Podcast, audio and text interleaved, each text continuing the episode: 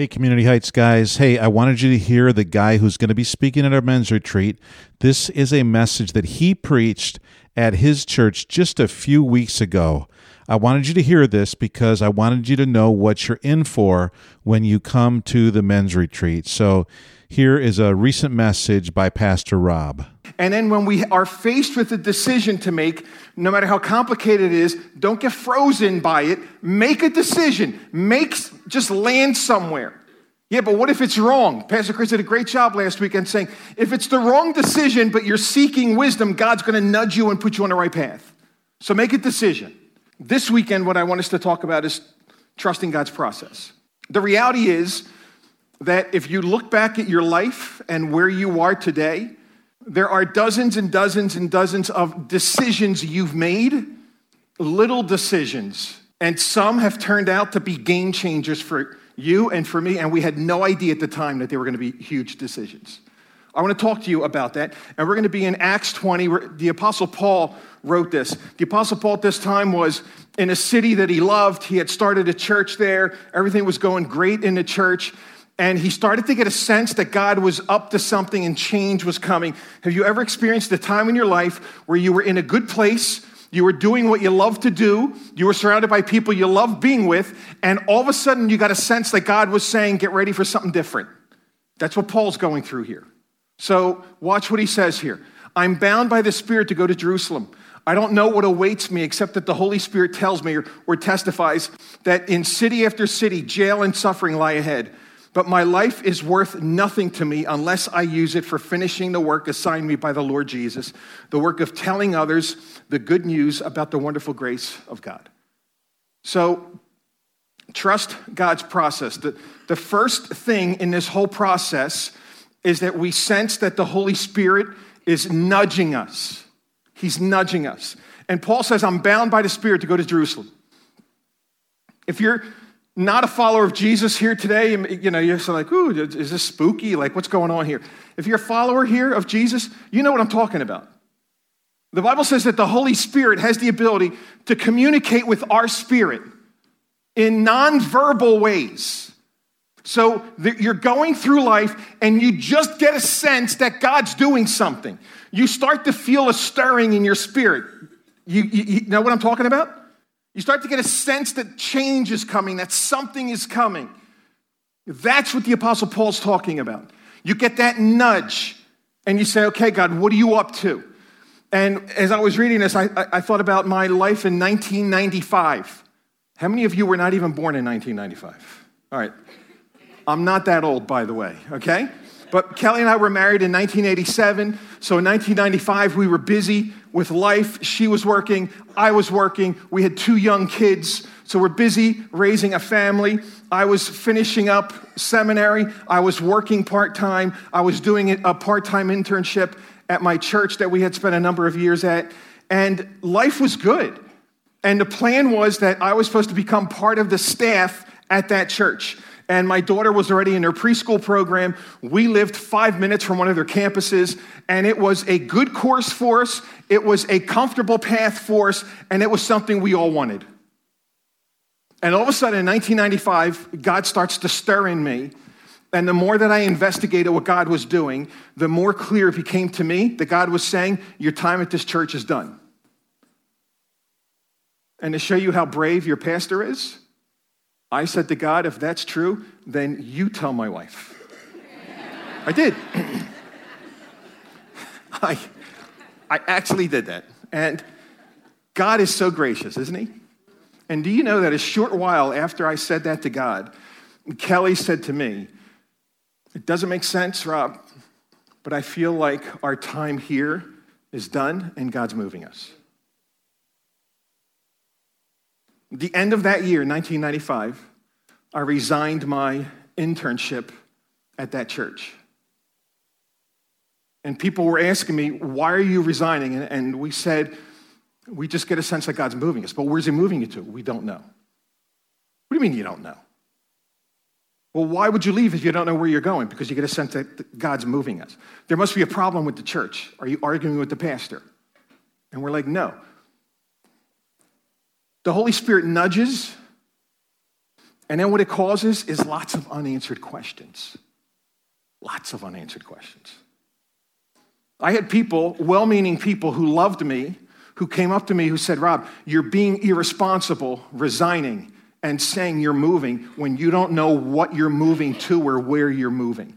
You're a dad, you're a husband, you have to provide for your family, you have to provide for your kids. And all I could say to him was, God's nudging us forward. Here we go. Unanswered questions. When you sense God nudging you, and you say, okay, God, I know you're up to something, and God starts to give you clarity about what the step He's asking you to take. Is the thing that's holding you back the unanswered questions? See, the Apostle Paul said, I don't know what awaits me. We get this idea that walking the life as a follower of Jesus, we're going to have all of the details. We're going to have this GPS in front of us, and God's going to show us every step we have to take, every trial, every hardship, so that we see the whole picture in advance. And that is not what the Bible teaches us. See, God doesn't give us the details because He knows we can't handle them. What's the last word? Yet. This Easter will be 24 years that Kelly and I have been at Bethel. If God would have shown us 24 years again, or 24 years ago, if God would have shown us all of the heartache, all of the tears, all of the sleepless nights we would have, there is no way we would have come. 24 years into this journey, seeing the impact that this church has had on me and my family and my marriage, seeing the impact, the legacy that this church has made in the lives of my adult kids who are serving in their home church in New York City, seeing the fruit that we've been partners with you here in God over the last 24 years, there's no way we, we could ever say no to it. But see, God doesn't give us the details because at the time we can't handle it yet. Because God has to do more in me so he can do more through me later. Do You ever see that movie? I want the truth. You can't handle the truth.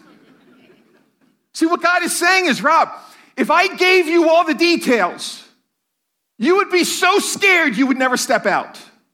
Do you trust me? Do you trust me? See, the Bible says, God, your word is a lamp to guide my feet and a light for my path. So God nudges you and says, Let's go. Where am I going? I'm not telling you that. What's going to happen? I'm not telling you that. How many steps do I have to take? I'm not telling you that. See, God doesn't give you details, God gives you the next step. Take one step. But we're smart enough to see there's a whole series of steps I'm going to have to take. God, what all is involved in this? And God's like, just take the step in front of you. See, Psalm 119 God, your word is a lamp to guide my feet, a light for my path. The word the Bible uses for lamp here is this lamp that they would carry back in Bible times. There was no street lights, no electricity. And so if you're in a town or you're walking from town to town at night, you had this lamp that you carried down low and you kept it by your feet. And the lamp was designed to show you about three or four feet of light. And so all you could literally see in front of you was one or two steps. So you could go on a mile journey, and all you could ever see in front of you is one or two steps at a time. That is the word that God uses to talk about that's the way He guides us in life, one step at a time. What's the step God's asking you to take? Take it. Take it. Let us then come boldly to the throne of grace that we may receive mercy and find grace to help us at the moment when we need it. I love this verse. To find grace to help us at the moment we need it, not in advance. See, your word is a lamp to my feet. It's not a spotlight to show me the final destination. It's one step at a time. And I, I say to God, God, I want to know what step 9, 10, and 11 are. God's like, Rob, you can't even handle steps three, four, and five right now. No way I'm going to tell you what the last steps are.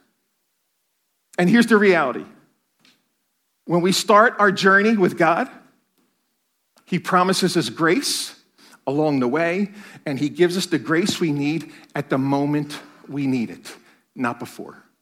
And so, if He were to give us all the details, none of us would ever move.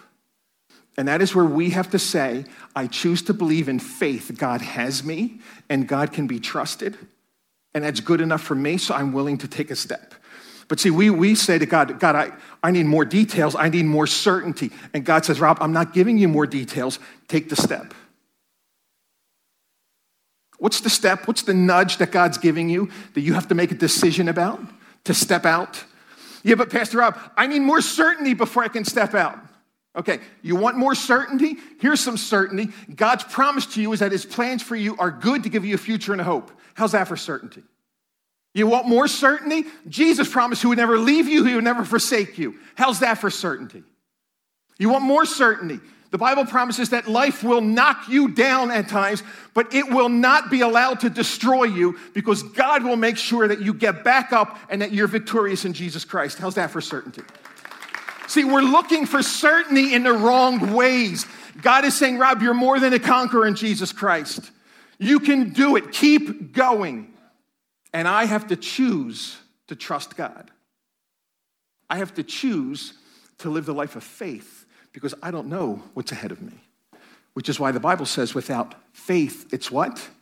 Impossible to please God. What's the nudge in your life that God's giving you? What's the step that He's asking you to take? The decision you make to take that step could alter your, the course of your life. Go for it. Go for it. The Spirit's going to nudge you. There's going to be lots of unanswered questions. The last thing, be ready for the spiritual opposition that's coming because it's coming. See, the Apostle Paul says, the Holy Spirit tells me, he's testifying to Paul that in city after city, jail and suffering lie ahead. Wouldn't it be so cool if the life of following Jesus was pain free and trial free and turmoil free? It's not the life we have, is it? If you're not ready to face spiritual opposition for your obedience to God, you're not ready to lead or to be used by God. It's that simple.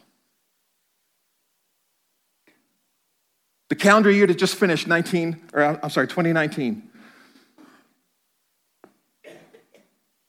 in so many different ways was the most difficult year that I've ever had as far as opposition goes, as far as spiritual warfare goes. It was just coming at me from all sorts of different ways. It was coming at me nonstop throughout the year, in small ways, in medium ways, in big ways. It was relentless. It just kept coming. And this past summer, I was really, I was just feeling beaten up. And I had an opportunity to go away to a conference. And I said to my wife, and I said to a few others, hey, pray for me as I go. I really need God to show up and to give me, you know, to renew my strength, to give me some freshness because I'm feeling really beaten up right now. Have you ever felt like that before? And so I had to drive six, seven hours to get to this conference. I used the time alone in my car to just be with God, to talk to God.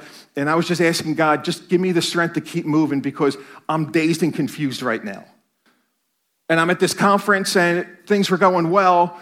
And they had a lunch one day where they invited pastors to come to. So I went to that lunch, and one of the people at that conference, or at that lunch rather, was a pastor I'd never met before. And he stood up and spoke for about 10 minutes at that lunch. And when he sat down, God nudged me and said, I want you to talk to him. I said, I don't even know him. I don't even know him.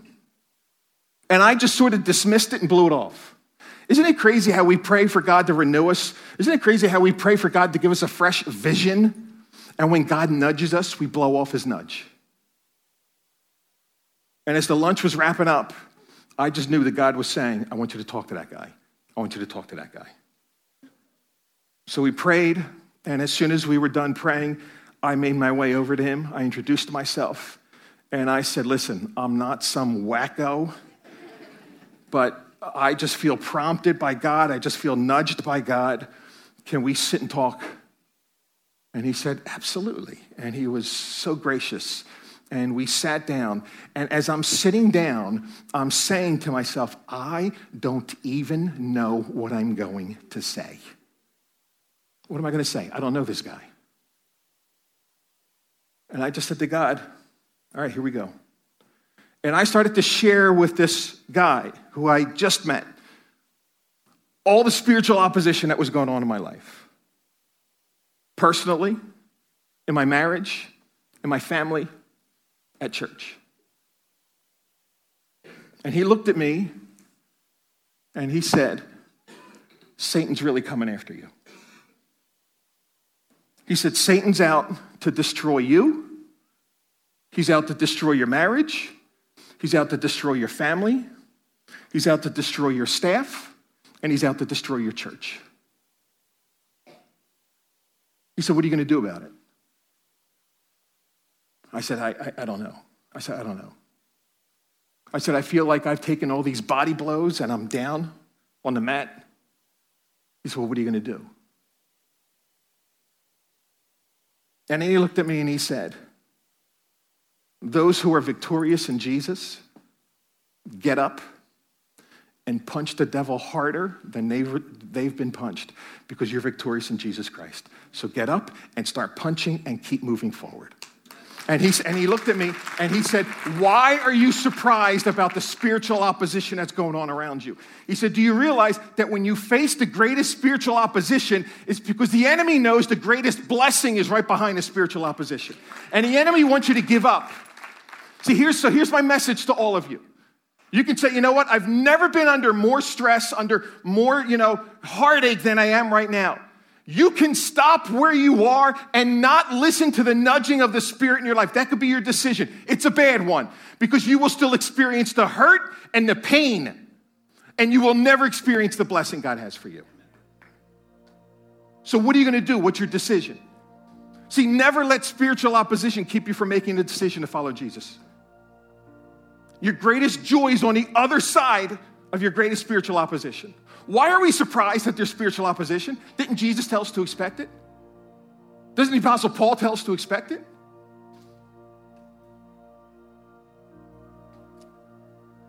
Twenty nineteen was by far the most challenging year in my life for all those reasons that I mentioned. 2019, by far, was the year of greatest blessing that I ever had in my life.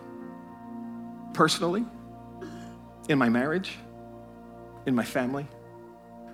This church has been around for 100 plus years.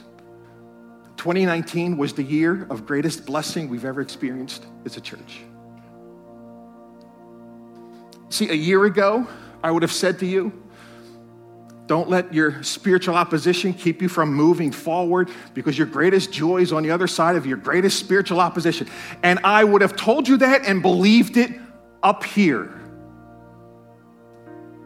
Today, I stand before you as your pastor and I tell you this, and I tell you it's true and I believe it because I believe it here and I experienced it.